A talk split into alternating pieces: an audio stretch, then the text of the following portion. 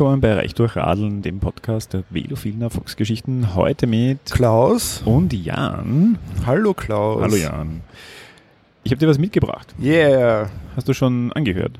Natürlich, ja. Ich freue mich schon. Ja, sehr gut. Mein Sommer ist gerettet. Unsere neue Folge. Genau. Und zwar, wen habe ich interviewt? Es war Florian Holzer, der Gastrokritiker, den ich jede Woche mit Begeisterung im Falter lese. Und ja, was Florian Holzer in letzter Zeit so macht, da, das ist für uns sehr spannend. Denn, Klaus, was macht er denn? Unter anderem macht er diverse Fernsehsendungen, wo er seine, seine Rennradsammlung versucht, möglichst großflächig ins Bild zu bringen. Und er hat ein Buch rausgebracht, in dem es um Genussradtouren rund um Wien geht, wo man halt über mit dem Radl hinfahren kann und möglichst hochqualitative Nahrungsmittel zu sich nehmen kann. Ja, und auch kaufen kann. Und Florian Holzer, das wissen vielleicht die wenigsten, ist ja wirklich nur mit dem Rad unterwegs, seit Jahrzehnten, und macht alle seine Gastrokritiken am Rad, aber jetzt rückt das Rad etwas mehr ins Bild. Also bin ich großer Fan davon. Passt, dann frohes Anhören, schönen Sommer. Ja, und wir hören einander demnächst. demnächst. Oh, Gypsy. On with the show. Willkommen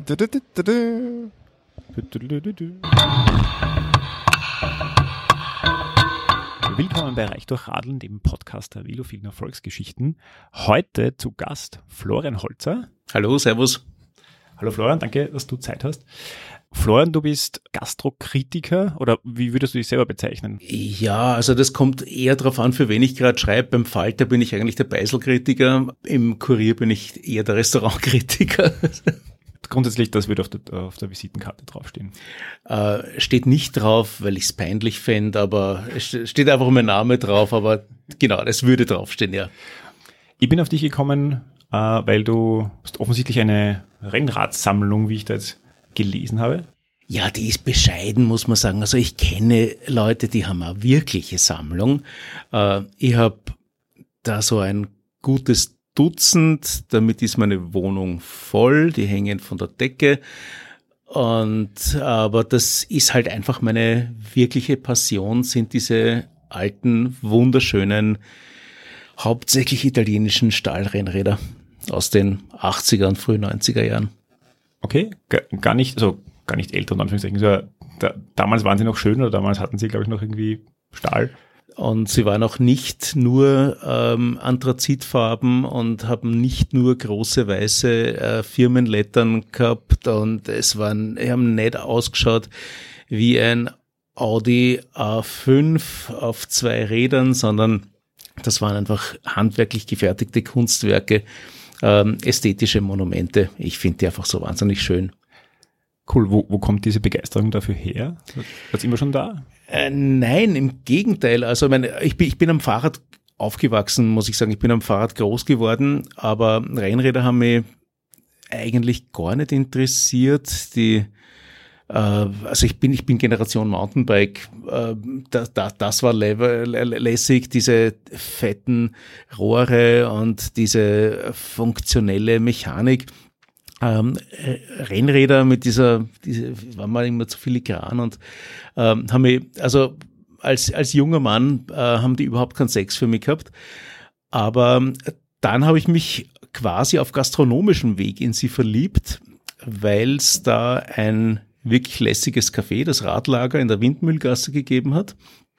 Und da bin, bin ich hin, also in erster Linie wegen des Espressos und des Buchecker Weins, und ich glaube, sie haben sogar einen Toast gehabt damals noch, äh, und habe da halt irgendwie drüber geschrieben, und da hingen eben auch die Fahrräder von der Decke und, und, und an den Wänden und sind überall um und um gestanden, weil das eben ein äh, Shop für alte Fahrräder eben auch war. Wahrscheinlich sogar der erste in Europa, wo das effektiv so ähm, äh, thematisiert worden ist.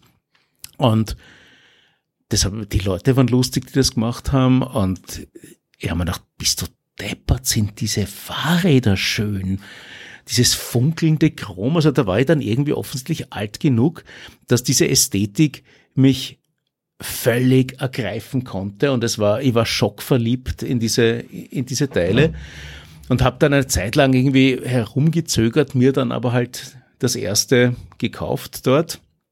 Und dann hat es noch ein bisschen gedauert. Äh, und mit eigentlich mit meinem fünfzigsten Geburtstag, wo ich dann von all meinen Freunden gemeinsam ein, ein, so ein, also ein weiteres Rennrad geschenkt bekommen habe. Und das war dann schon das dritte. Und da hat's dann Klick gemacht und seitdem muss ich mir also ein ähm, Moratorium auferlegen, nicht, nicht mehr als zwei pro Jahr. Verstehe, verstehe. Also ich rechne gerade nach, das ist gar nicht so, ist jetzt sieben Jahre her? Sechs Jahre, ja. Also, oder, weiß ich, es war ein, ein Soft Beginning, sagen wir mal. Aber, aber tatsächlich ist es jetzt, bin ich nicht ein ewiger Sammler, dann würde ich, dann wäre ich schon reich, weil dann hätte ich schon viel früher damit begonnen, noch zu den Zeiten, wo die Sachen noch sehr viel billiger waren. Aber ähm, ein umso leidenschaftlicher. Spannend. Ähm, und hast du jetzt irgendein Glanzstück aus deiner Sammlung? Gibt es irgendein... Boah, das wechselt, das ist, die haben immer so Phasen. Also man muss natürlich seine Liebe auch ähm, gleichmäßig verteilen, weil was, was, was ist man sonst für einer? Ich meine, es war der schlechte Charakter, wenn man... Ähm, also die, die ich jetzt nicht so geliebt habe, die habe ich eh schon wieder verkauft. Aber das, da, da gibt es dann immer ein Detail, wo ich mir denke, boah, das taugt mir jetzt auf einmal wahnsinnig und dann ist das irgendwie gerade im Moment mein Lieblingsfahrrad. Dann finde ich aber wieder irgendein altes Einzelteil, das zu dem anderen Fahrrad passt. Dadurch äh, gewinnt das wieder an Aufmerksamkeit. Also es ist, ein, es ist eine Beziehung. Ähm, was ist das Älteste? Das Älteste ist ein Koga Miata Full Pro aus dem Jahr neunzehnhundertachtzig. Ah, okay. So bin ich zum Rennrad gekommen, wobei ich jetzt kein Vollblut-Rennradfahrer bin in dem Sinn, aber äh, ich habe so quasi von meinem Onkel geerbt, mehr oder weniger, ähm, ein altes Rie, das war irgendwie sein... Naja, ja, habe ich auch gehabt. Und das ist, glaube ich, sogar ein Ende fünfziger-Ding. Wow. Und ich bin dann irgendwie okay. in, in einem Anflug von Wahnsinn äh, zwanzig siebzehn mit dem nach Korsika gefahren von Innsbruck. Und seitdem weiß ich, was Fahrkomfort ist, also das, was nämlich nie... also, man, äh, um die tausend Kilometer dann. Danach tun einem halt alles weh. Also, ja. also man, manche Körperteile spürt man nicht mehr und manche tun einem wahnsinnig weh. Ja. Aber man sollte, wenn man tausend Kilometer fährt, auch wirklich mit einem Fahrrad fahren, das einem auch absolut passt. Also das hat dann, weil das hat weniger mit mit dem Stahl oder so zu tun, sondern da geht's dann wirklich einfach um die perfekte Geometrie. Absolut. Das, ja, eh. Also bin ich eh voll dabei und also ich bin ein paar Jahre später bin ich mal von Wien nach Korsika gefahren, von Wien nach ja. Livorno und mit einem äh, für mich angepassten Rad und da war überhaupt keine Probleme. Genau. Gegeben. Also das ja. war ja, äh, ach, ja, nein, wäre ich gerade nostalgisch. Na, und ähm, weil, weil ich da eben bei deiner, bei deiner Lebensgefährtin war mit dem, mit dem Rennrad, das ist eben gerade das, das, das neue Ding, was wir da machen. Okay, das heißt, du brauchst für jeden, du, wenn ich es richtig verstanden habe, du fährst zu jedem äh, Termin von, äh, wie heißt die Sendung? Wiener Genussgrätzeln mit Florian Holzer. Klingt sehr, sehr catchy. Habe ich mir nicht ausgedacht, den Namen. Okay, aber da, dafür klingt's ja grundsätzlich cool. Und es ist dann immer quasi in jeder Folge ein, ein Bezirk, wo genau. ja gewisse äh, lokale Produzenten und loka, äh, lokale, genau. lokale, lokale. Äh, Na, lokale eben nicht. Also anders als beim Faltergrätzl, das ja jede Woche im, im, im Falter erscheint, wo, wo äh, das gesamte kulinarische Spektrum eines Grätzls, eines kleinen Grätzls irgendwie abgeproofed wird. Also lokale Cafés ähm, und Läden und Geschäfte. Ähm, ähm, machen wir für diese W vierundzwanzig-Fernsehserie ähm, nur Hersteller von Lebensmitteln.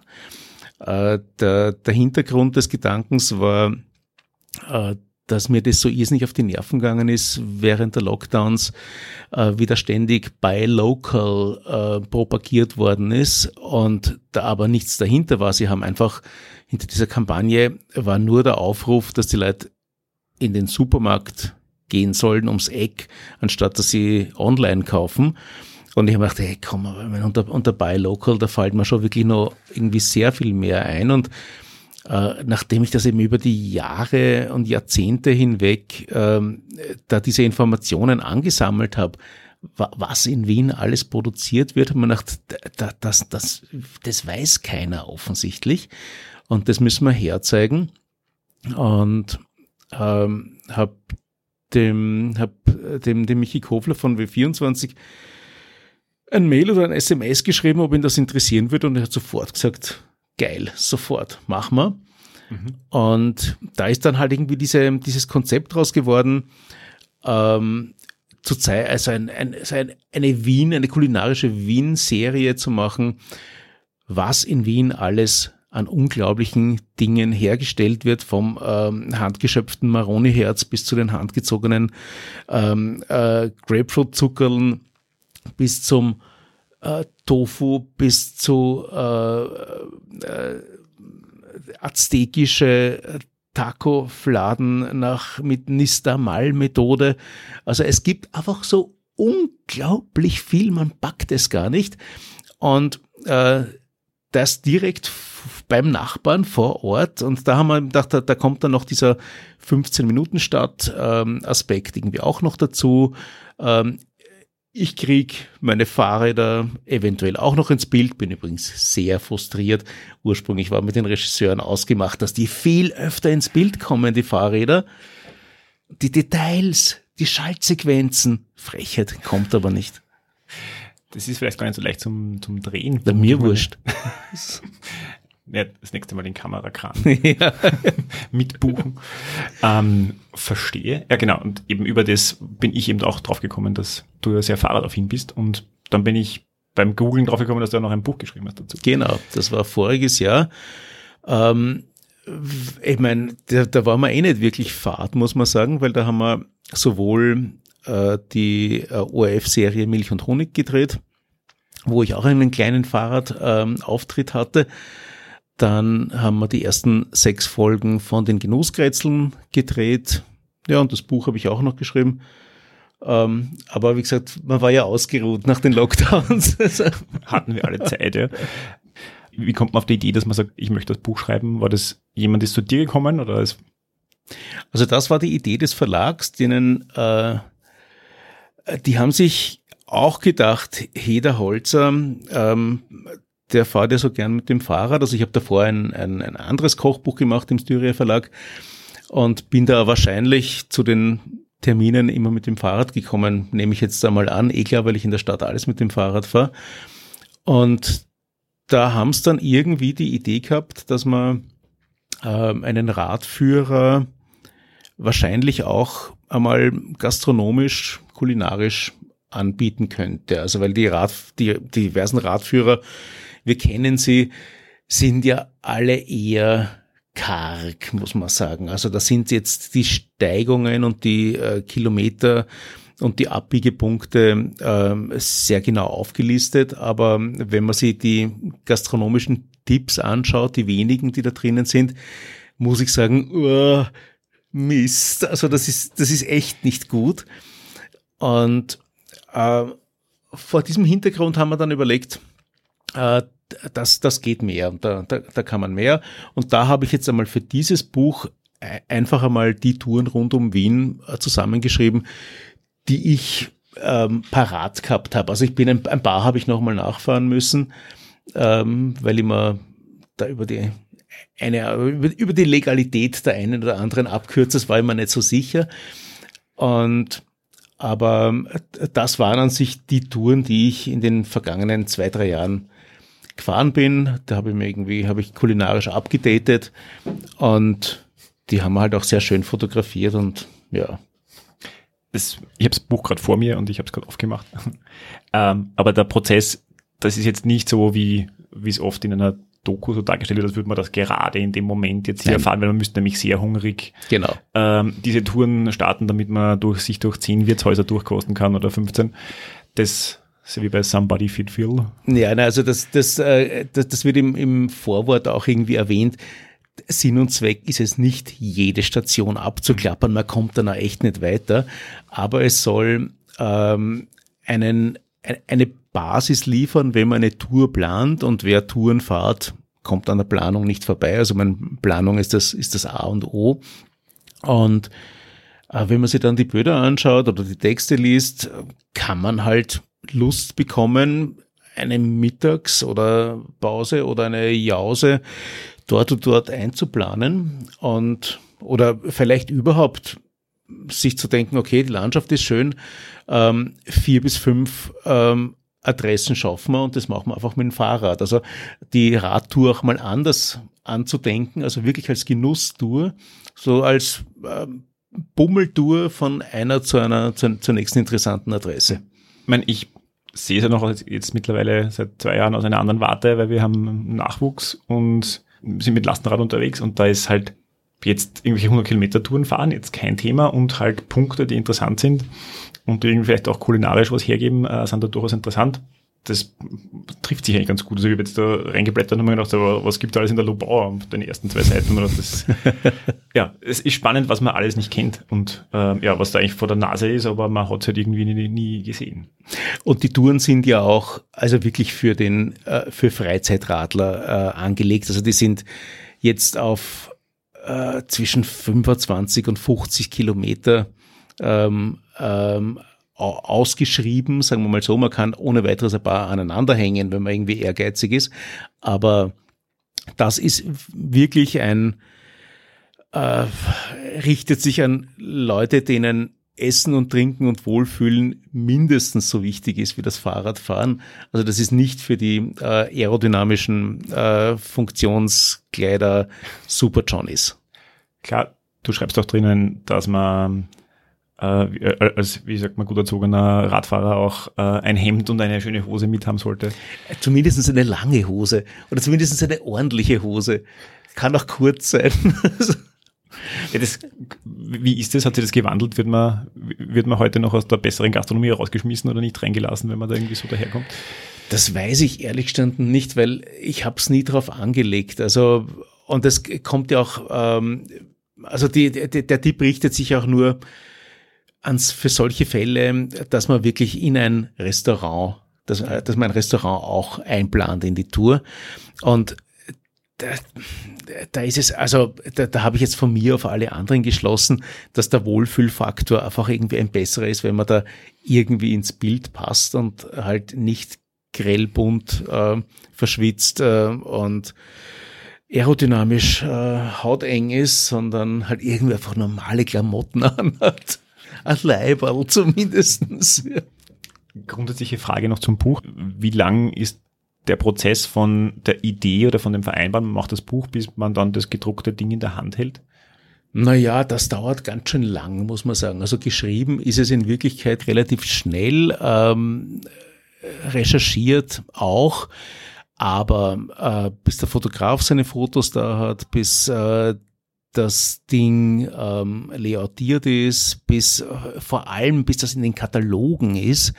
Ähm, also das, das, das muss ja alles so geplant werden. Man kann nicht einfach ein Buch machen und äh, das, das kommt dann raus, sondern das muss, das ist alles ein langwieriger Prozess. Vergesse ich auch immer wieder, muss ich sagen.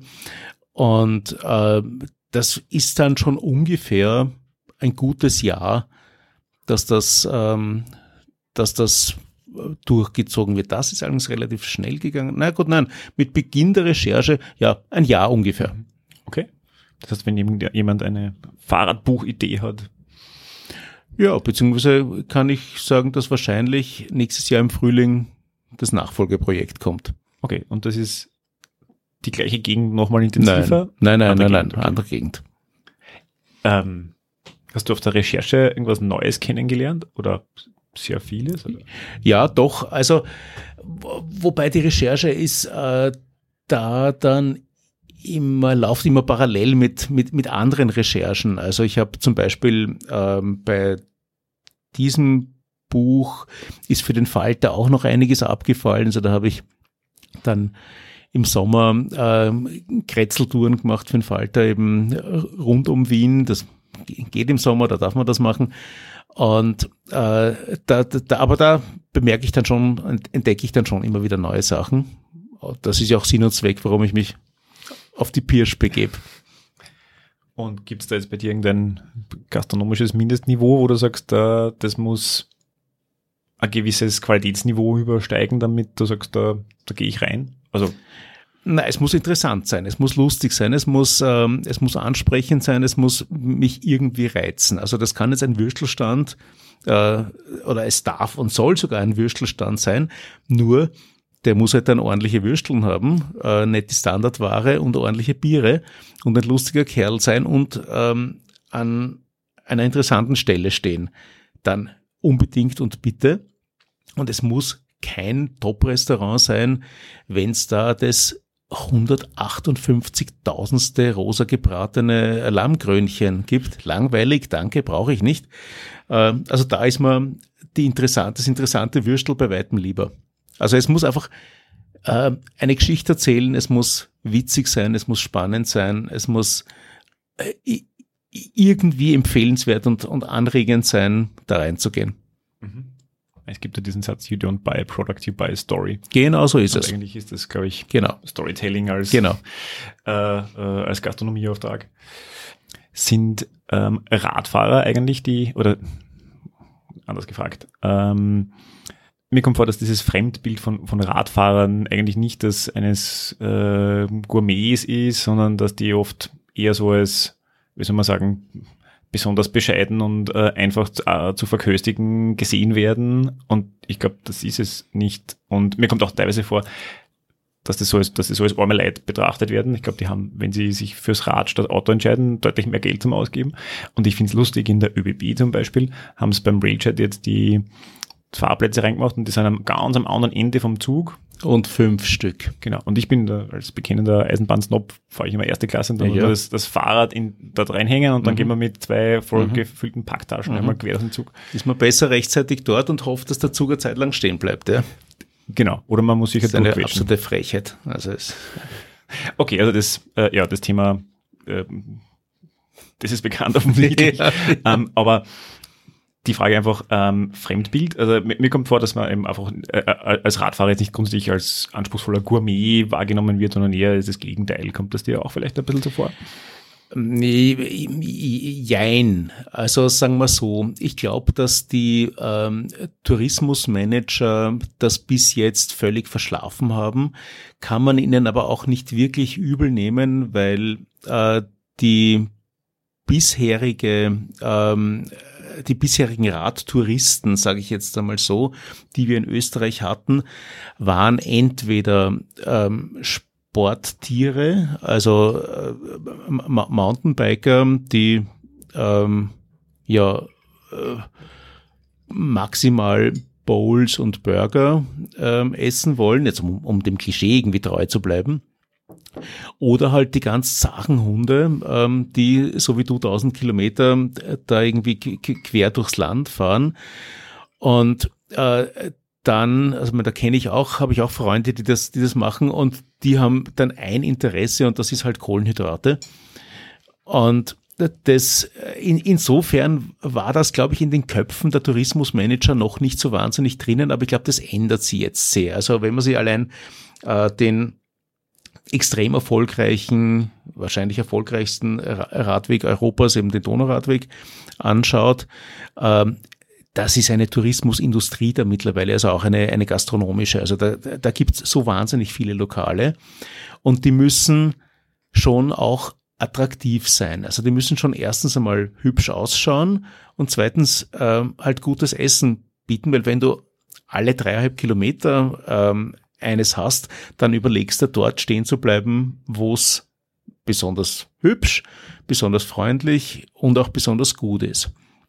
Und insofern, äh, ich glaube, das kommt jetzt gerade. Also ein, ein, ein genussvoller Radtourismus, also nicht umsonst schreibe ich diese Bücher ja auch, weil ich glaube auch, dass sich das verkauft demnächst, äh, ist im Ent, in der Entwicklung. Also ich glaube, das, das kommt schon langsam, nachdem Die, äh, der Anteil des Radverkehrs der Leute, die mit dem Fahrrad fahren, nicht zuletzt durch, äh, durch E-Bike, äh, so dramatisch gestiegen ist, ähm, hast du da einfach ein sehr viel größeres Publikum und damit auch ein sehr anderes Publikum als die bis jetzt zehn Sport-Johnnies. Das glaube ich auch. Ich glaube, dass das E-Bike halt doch das, das Thema Radfahren für Leute erschließt, die genau. vielleicht vorher nach zehn Kilometern halt gesagt haben, jetzt macht es keinen Spaß mehr. Genau. Ja, Das kann man gut vorstellen. Ähm, findest du, dass der Radfahrer so eine Gegend anders erfasst als jemand, der es anders bereist? Also wenn man, wenn wir jetzt ins Thema Radreisen hineingestolpert sind? Unbedingt. Also ähm, nehme ich auch anders als ein Fußgänger, Wanderer, nehme ich auch anders als ein äh, jemand, der eine Gegend mit dem Pferd bereist, ähm, weil es ist ähm, Steigungen und Gegenwind sind ein Thema. Das ist, das sind einfach Hindernisse. Ähm, auf der anderen Seite bist du aber trotzdem irrsinnig schnell. Also ähm, Steigungen bergab sind dann einfach wieder geil. Und das ist dem, dem, dem Fußgänger vielleicht irgendwie wurscht, ähm, ob es das bergab geht oder es tut ihm in den Knie wehen, in den Knien weh. Aber äh, wenn, wenn du als Belohnung für einen, für, für einen, für einen Gipfel dann da irgendwie runterschundern kannst, ähm, dann, und da Geschwindigkeit erreichst, die du sonst auf der Ebene irgendwie selten erlebst, dann ist das ja super. Also, es hat, ähm, es hat eine Reise, eine Tour mit einem Fahrer zu machen, ähm, hat insofern Erlebniswirkung, weil äh, die Belohnungen, es sind zusätzliche Belohnungen dabei, die, die eine andere ähm, Bereisung nicht bereithält, würde ich jetzt so mal sagen. Ja, was ich so spannend gefunden habe, also mit diesen vorher schon kurz einmal oder im Vorgespräch eigentlich äh, erwähnten Touren von, von Österreich nach Italien runter, dass man einfach dieses Verändern der Landschaft mitkriegt und auch, was es zu essen gibt und wie die Leute reden. Genau. In Österreich merkt man die Nuancen und ähm, was es zum Essen gibt, und ich finde, man sieht halt auch, was wo angebaut wird. Das mhm. entgeht einem ja, sag ich mal, bei hundertsechzig mit dem Auto auf der Autobahn halt auch, äh, was da draußen eigentlich genau ist. Ich bin, ich bin sehr lang mit dem Motorrad gefahren, also insofern ist da der, der Der, der Unterschied jetzt nicht so wahnsinnig groß, bis aufs Tempo eben.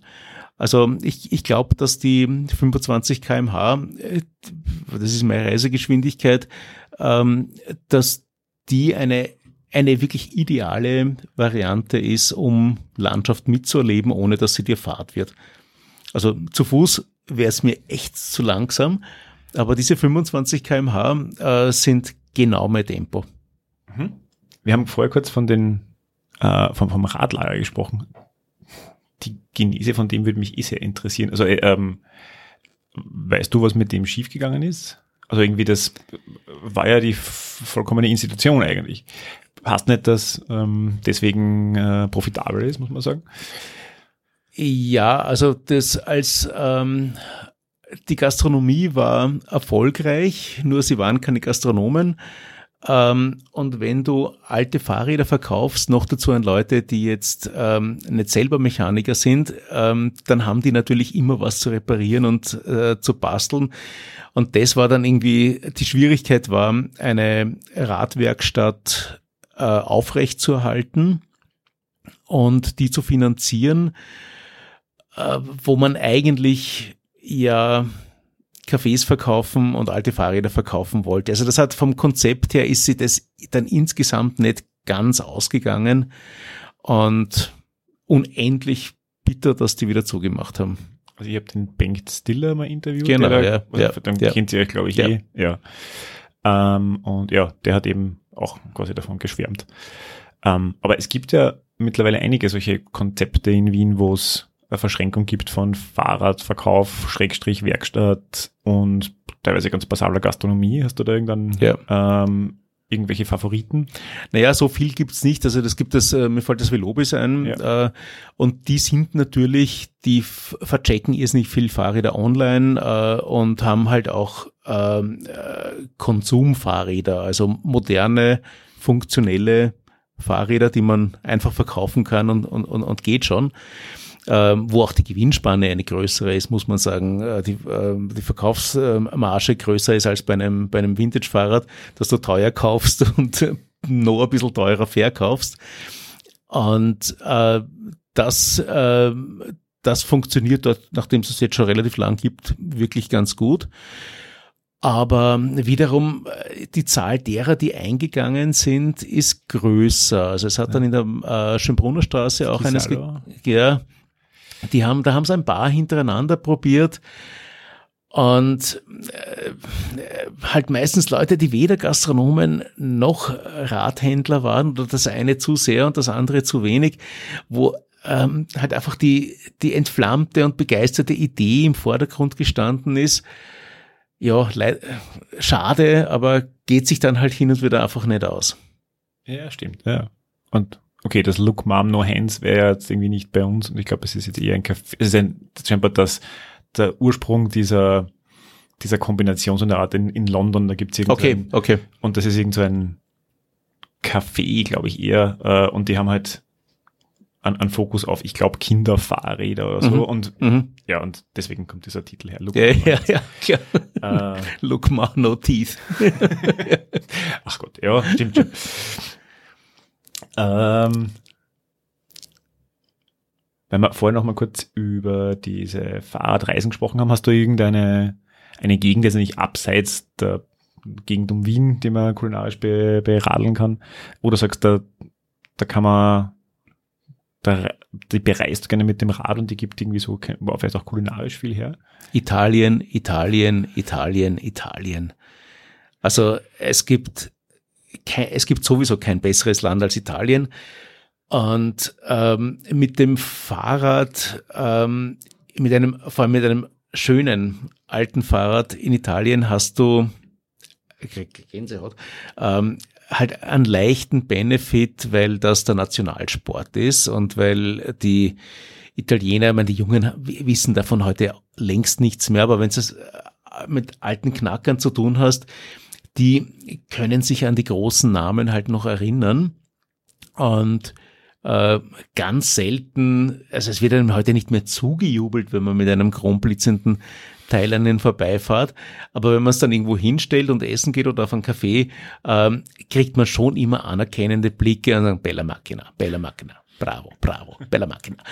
Und das ist natürlich gut, das ist motivierend, abgesehen davon kann man in diesem Land halt einfach überall, überall ranfahren auf einen Espresso und er ist immer gut. Also fast immer, neunundneunzig Komma neun Prozent. Und das ist bei uns, muss man quasi schon in Büchern nachschauen, wo man verdammt nochmal einen ordentlichen Kaffee zu trinken bekommt. Und das, das ist halt einfach das Wunderbare. Man kann auch in, in Italien einfach einen Toast essen irgendwo und ein Bier trinken und, und auch der Toast ist gut, weil da ein ordentlicher Schinken und ein ordentlicher Käse drinnen ist und das, und das Brot ein gutes ist. Also das, ähm, das, das macht einfach wirklich Freude, muss ich sagen. Hast du eine Ahnung, wo dieses andere kulinarische Niveau dort herkommt? Boah, da gibt's so wahnsinnig viele Theorien dafür. Das äh, ist also einerseits ähm, ähm, der romanische Menschenschlag ähm, auf der einen Seite ist ein kulinarisch äh, freudvoller als der bajovarisch-slawische, ähm, dem wir halt angehören. Ähm, dann ähm, der Katholizismus, gut, den haben, den haben wir auch, der hilft guter Küche normalerweise irgendwie sehr. Dann ähm, eine höfische Kochtradition, äh, Katharina de Medici, äh, die einfach hochgehalten worden ist und gepflegt worden ist, dort ins Bürgerliche dann und auch ins, ins nicht nur ins Bürgerliche, sondern auch auf die breite Bevölkerung übergegangen ist, äh, die, was bei uns so nicht wirklich passiert ist. Und dann einfach das Wetter. Man sitzt gern draußen, man äh, muss Pausen machen, weil es wärmer ist. Ähm, äh, völlig andere Lebenseinstellung. Ähm, ähm, Da, da hat sich dann irgendwie eine Freude äh, zum Essen und zum Trinken ähm, herauskristallisiert, die völlig anders geartet ist als bei uns. Nein, ich finde spannend, ich habe eine Volksschulkollegin, die nach Nähe von Genua runtergeheiratet hat und die haben wir vor ein paar Jahren mal getroffen da unten und die hat mir so erzählt, dass scheinbar dort irgendwie das normal ist, dass die sechzehnjährigen beim beim Fortgehen diskutieren, wo jetzt welcher neuer Koch äh, kocht, was bei uns klingt ein bisschen nach Blase, muss ich sagen. Also das möglich. ist das, das ist nicht überall so. Möglich, ich weiß nicht, der, der Ehemann ist Zahnarzt und ich glaube, die lassen sich's auch gut gehen da unten, ja, aber äh, ja, möglicherweise ist das vielleicht ja, unter den Kindern von Falterlesern ist vielleicht auch das ein bisschen verbreiteter ist, ja, in der Gesamtbevölkerung möglich durchaus. Ja. Hm. Ja, jetzt Und ich, und ich ähm, also wenn, wenn irgendwie geht, ich bin jetzt kein großer Urlauber, muss ich ganz ehrlich sagen, aber wenn ich Zeit erübrigen kann, schaue ich, dass ich mit dem Fahrrad ähm, irgendwo nach Italien komme, wo A, ähm, das Meer in der Nähe ist, wo ich B, mit dem Zug hinkomme. Das ist dann alles schon wieder gar nicht mehr so wahnsinnig viel. Und wo man fahren darf. Zum Beispiel, leider Gottes, Venedig, völliges Fahrradverbot. Also man darf es dort nicht mal schieben und nicht mal tragen. hundert Euro, ich weiß. Genau, ja. Äh, was dann aber natürlich für mich auch eine Herausforderung war, Venedig trotzdem mit dem Fahrrad zu erleben. Und ich habe mir dann den Plan für einen, also für ein verlängertes Wochenende, vier, fünf Tage, äh, gemacht, alle Inseln der Lagune zu beradeln, wo man fahren darf. Also Lido, Pelestrina ähm, und dann gibt es die Insel Sant'Erasmo. Ich meine, Lido und Pelestrina ist noch leicht, weil da fährt man einfach hin mit der Fähre und, und radelt das rauf und runter, ist wunderbar. Aber ähm, Sant'Erasmo ist schwierig, weil das liegt, ist quasi eine Nachbarinsel von der, von der Hauptinsel Venedig und dorthin zu kommen, ähm, musst du den, ich glaube, den dreizehner, äh, das dreizehner Vaporetto nehmen, das aber von äh, Ponte Nuova wegfährt, wo du nicht hin darfst mit dem Fahrrad. Weswegen du nur von der anderen Seite, von der anderen äh, Endstelle hinkommst und zu der zu kommen ist ein weiter Weg. Also da fährt schon ein Stück in Richtung Grado, ähm, mhm. um dann von der, von der Maschek-Seite hinzukommen. Man kann auf Sant'Erasmo, das ist eine wunderschöne kleine Gemüseinsel, dann acht Kilometer fahren. Die Anreise dauert einen halben Tag mit dem Fahrrad, aber die Herausforderung war so groß und es gibt ein wunderbares Lokal, wo man direkt, äh, Osteria, wo man direkt am Strand sitzt äh, und rüber nach Venedig schaut und die Befriedigung, das Erfolgserlebnis war wirklich toll, dort zu sitzen und ein Bier zu trinken und würde ich sofort wieder machen. Vor allem jetzt weiß ich, wie es geht. Ja, ich überlege gerade, ob man dem Ganzen vielleicht das umgehen kann, indem man irgendein äh, ein Faltrad, ein sinnvolles dabei hat. Also der, das müsste eigentlich gehen, das einpacken, dann wären es dann vermutlich auch nicht ja, niederstrecken. In der eh, aber das ist ein Kompromiss, den kann ich nicht eingehen. Also okay. das ist es, es geht ja darum, mit meinem Fahrrad. Okay, na gut, das Mit, mit einem Faltrad, das man im, im Koffer versteckt, ähm, kann, kann man einiges machen, aber interessiert mich nicht. Ich will ja mit, mit, mit offenem Visier fahren. Macht absolut Sinn. Ja. Ah, Venedig. Ja, na, irgendwie. Mir spucken ja auch alle möglichen Reiseziele mit meinem Kind vor und irgendwie haben wir gedacht, Venedig wäre eigentlich cool, weil ich glaube, das ist so, für einen zwei, zweieinhalbjährigen ist das, glaube ich, mindblowing, dieses. Abs- absolut. Das ist für den ja. Erwachsenen genauso, jeden, aber, ja, ja. aber so im, ich glaube, der muss dann da sitzen und sagen, was ist das? Das ist ja, ja, ja schauen wir mal. Planen gerade eine Nachtzugfahrt äh, Richtung Korsika, das könnte auch noch spannend werden. Ähm, Nachtzug hat aber nein, ke- keine Fahrradmitnahme, glaube äh, ich. Nee, das ist jetzt einmal ohne Fahrrad noch. Ja, okay. Das, das kommt okay. erst später, wobei das nicht ganz stimmt, weil es gibt Nachtzüge, die ähm, Fahrradmitnahmemöglichkeit haben mittlerweile. Okay. Also die in der Schweiz, glaube ich, haben das groß. Mhm. Also da gibt es mhm. Waggons, wo das geht. Mhm. Und ab in Italien nämlich tückischerweise nicht. Also mir ist es, ich bin zumindest bis jetzt immer gescheitert. Aber das kommt, glaube ich, im nächsten Jahr oder so, weil die tauschen diese. Naja. Also ich war schon. Ich will es jetzt haben, ich muss mir klar. Ja, ich will es doch erleben, wenn es leicht geht, ja. Naja, ich meine, der Railjet grundsätzlich nach Venedig äh, ermöglicht schon manches. Mhm. Nur nachdem wir, also das ist ein eigenes Thema, aber nachdem es fünf Plätze gibt im Railjet und die am Wochenende natürlich ähm, sowas von überbucht sind, nämlich nicht nur überbucht, sondern auch vorausgebucht, ähm, weil Der, der Platz, der, der Fahrradmitnahmeplatz ja wenig kostet, nämlich also kaum was. Ja. Und es daher für Leute, die das Fahrrad mitnehmen wollen, durchaus äh, Usus ist, dann halt einfach ein paar Züge. Preemptive äh, Booking. Genau. Ja. zu betreiben. Ja. Vielleicht, man sagt, angeblich machen das auch Reisebüros. Hm, spannend, ja. Aber, aber man, die Idee nach, also Venedig lässt sich ja auch sehr gut bereisen, indem man diesen Alpe-Adria-Weg genau. macht und den, den Weg bergab durch die äh, Ponteva-Bahn, den kann Absolut ich... Ein Traum. Absolut das, ein das Traum, wobei da finde ich dann Triest die, äh, die, interessa- die interessantere äh, End- Enddestination, muss ich sagen. Ja. Also über Grado und dann, und dann rüber über die, über die Ebene und über Duino und dann die, und dann die Abfahrt, wobei, also bin ich auch schon gefahren, und ich habe nur Gegenwind gehabt. Ich habe bergab so fest treten müssen. Oder das gibt's doch nicht, erst unfair. Ach, ja gut, aber dann hat man mehr Platz für, für Spaghetti. Und genau, also das, das, das Schinkensemmerl im Labrodo und äh, das Paulanerbier war dann mehr oder weniger also der, der einzige Trost, der mich dann noch weiter vorwärts getrieben hat. Ähm, wir haben das ganz kurz vorher schon mal, also im Vorgespräch kurz angesprochen.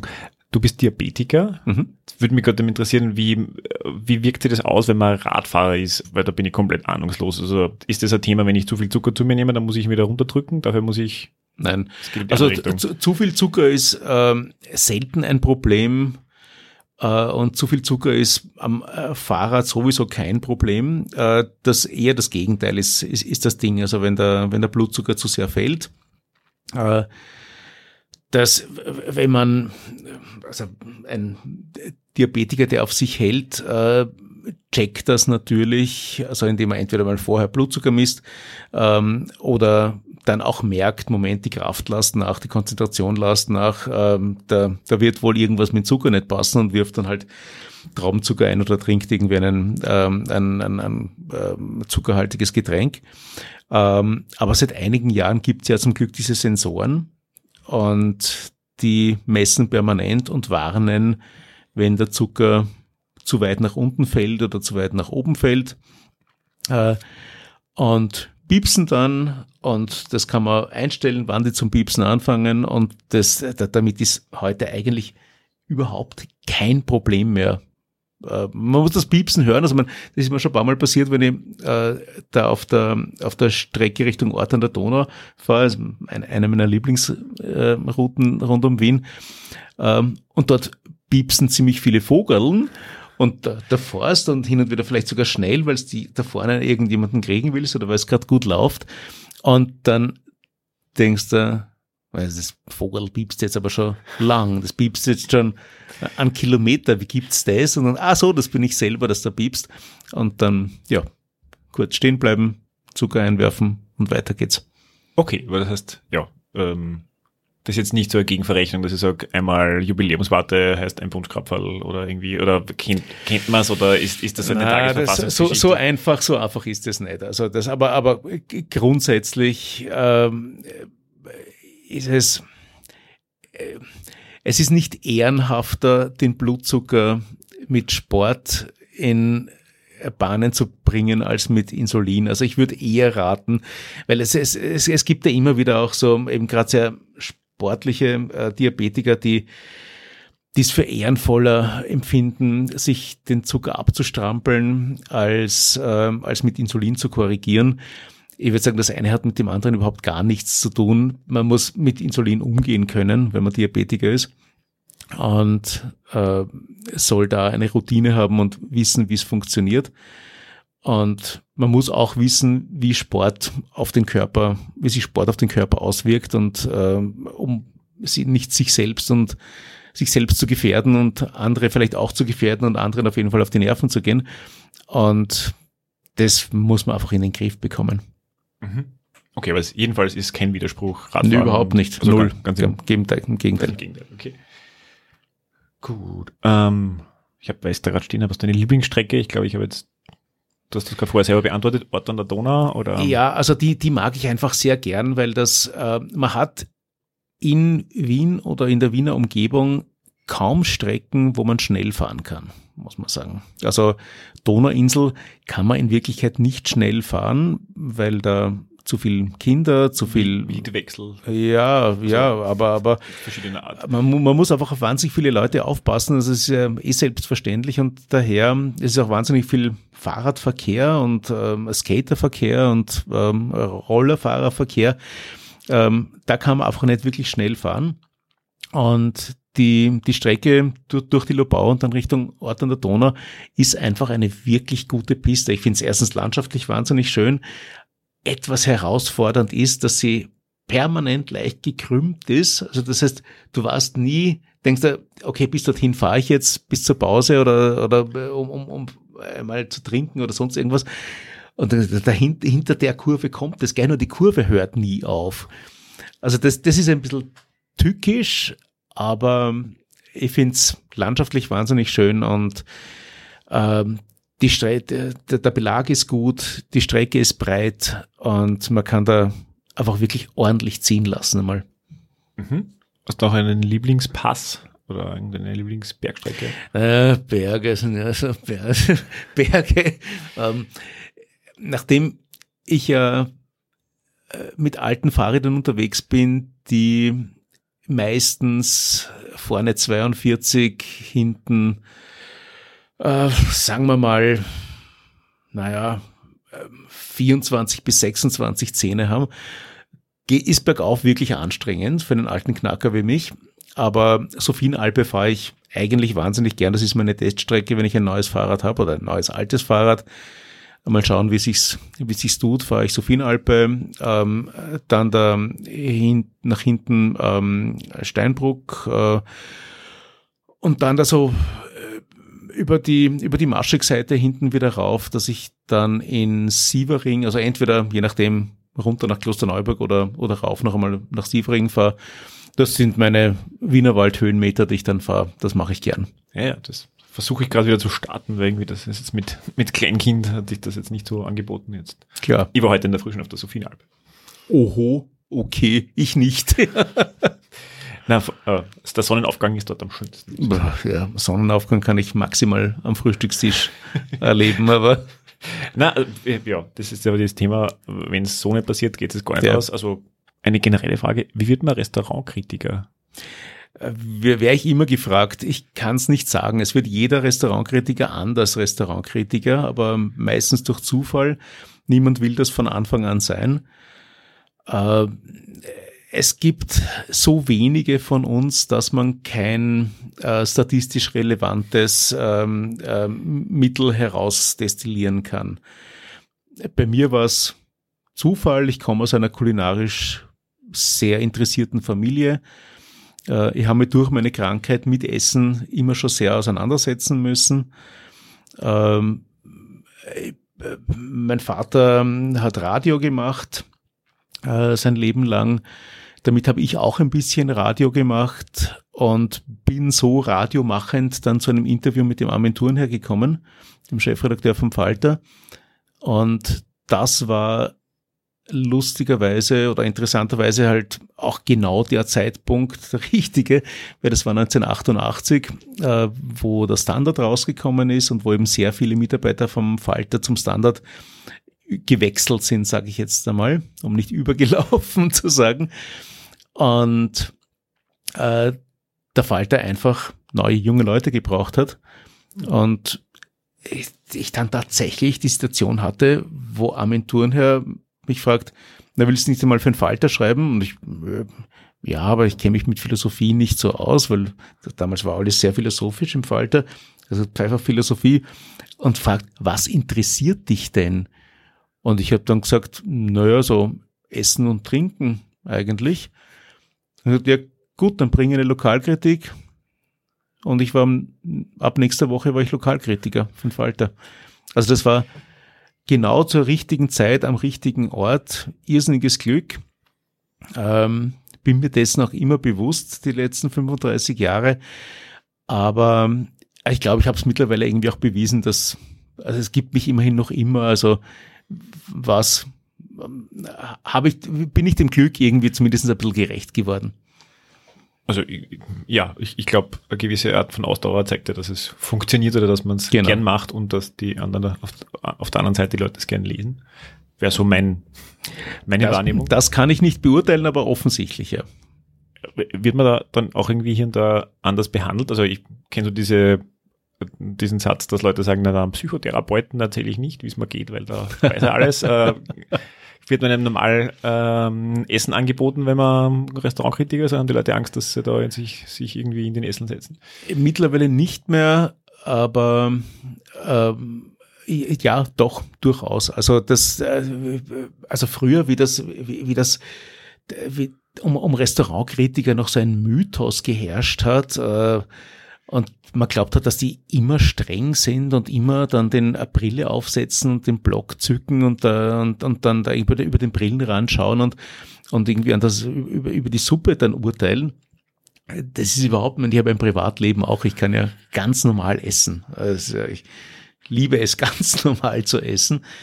Und nachdem mein Freundeskreis äh, alle miteinander ziemlich gute Köche sind und auch äh, ziemlich, also die haben keine Angst mehr vor mir, sagen wir mal so, und hätten auch nie Angst haben müssen, weil ich auch weiß, was ich als Gast gehört und nicht, dann nicht anfange, über das Essen rumzumosern. Also nein. Nicht so wie der... Wie Ich, da gibt es diese Figur bei Ratatouille, bei dem Film, der, ja, der ja. Restaurantkritiker, so, so ist es nicht. Ja, das, also das, das, das ist halt das Klischee, das die Leute dann irgendwie im Kopf haben, ähm, und das ist fiktional. Das hat mit der Wirklichkeit gar nichts zu tun. Wir haben so eine Standardfrage, die wir immer fragen, und die ist, äh, wie hat dich Radfahren reich gemacht? Ähm, wie hat mich Radfahren reich gemacht? Also effektiv versuche ich, meine Passion für alte Rennräder in andere Tätigkeitsbereiche unterzubringen, beziehungsweise andere, andere Tätigkeitsbereiche überhaupt erst zum Thema zu machen, weil ich ähm, eine Passion für alte Rennräder habe. Das heißt, das Buch über die Genusstouren hätte ich nicht gemacht, wenn ich nicht eine Leidenschaft für für alte Rennräder hätte. Ich bin dadurch nicht reich geworden, aber ich habe ein bisschen Geld verdient. Ähm, die Serie äh, auf W vierundzwanzig jetzt, die Genusskrätzeln, da ist das Fahrrad ein wesentlicher Bestandteil.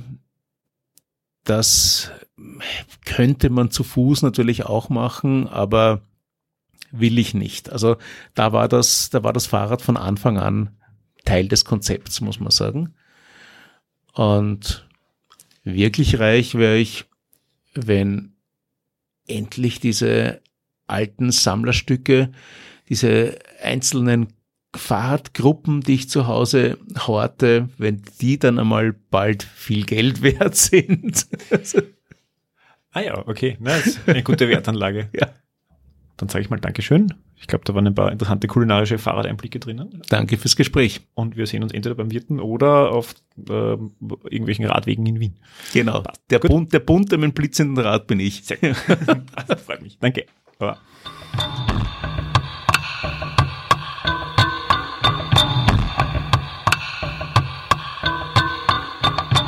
Das war die neue Folge von Recht durch Radeln. Schön, dass ihr dabei wart.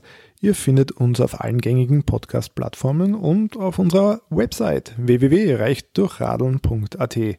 Reich durch Radeln wird produziert von Jan Kilian und Klaus Brixler. Unser Titeltrack kommt von M C Broco. Wir freuen uns über euer Feedback. Gibt es Gäste, die euch besonders interessieren, bestimmte Themen? Seid ihr vielleicht selbst sogar durch Radfahren zu Reichtum gelangt und wollt mit uns drüber sprechen? Schickt uns ein E-Mail an reich durch radeln at posteo punkt de. Wir bedanken uns bei unseren Partnern, dem Fahrradmagazin Drahtesel und der radfahrenden Organisation Argus.